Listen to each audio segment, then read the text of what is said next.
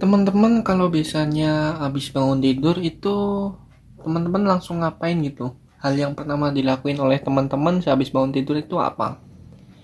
Nah kalau teman-teman belum memiliki kebiasaan yang baik sehabis bangun tidur saya memiliki beberapa insight eh, hal yang mungkin harus dilakukan oleh teman-teman untuk pertama kalinya setelah bangun tidur setelah tidur semalaman.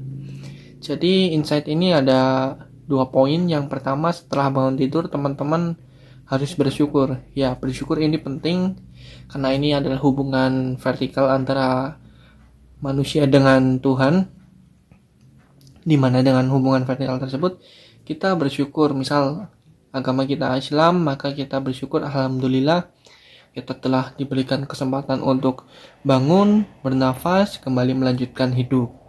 Kan nggak lucu kalau misal itu ternyata tidur yang terakhir bagi kita. Jadi langkah atau poin yang pertama yang paling penting adalah bersyukur. Ini yang paling penting harus dilakukan setiap hari. Untuk langkah yang kedua itu setelah mengucapkan rasa syukur karena kita telah terbangun lagi itu langsung meminum uh, dua gelas air putih. Ini yang penting dua gelas air putih. Nah teman-teman pernah sebelumnya pernah dengar nggak uh, kalau tubuh manusia itu sekitar 60% atau 70% itu terdiri atas air atau cairan. Nah, ini yang penting. Dengan mencukupi kebutuhan tubuh dengan meminum dua gelas air putih, itu penting karena selama kita tidur kita tidak memperoleh cairan sama sekali.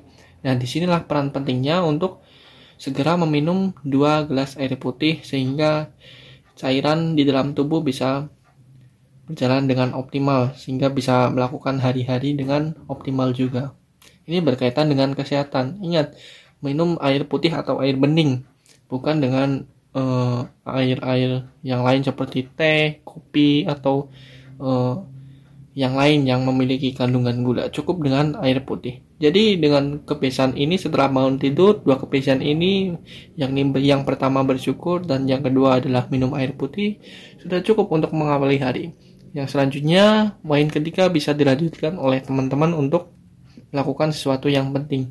Tapi kalau saran saya untuk poin yang ketiga ini dilanjutkan dengan memotivasi diri sendiri. Kita harus bersemangat, kita percaya jika hari ini ada kemajuan dari hari sebelumnya. Dan hari esok bakal ada kemajuan lagi dari hari yang sekarang.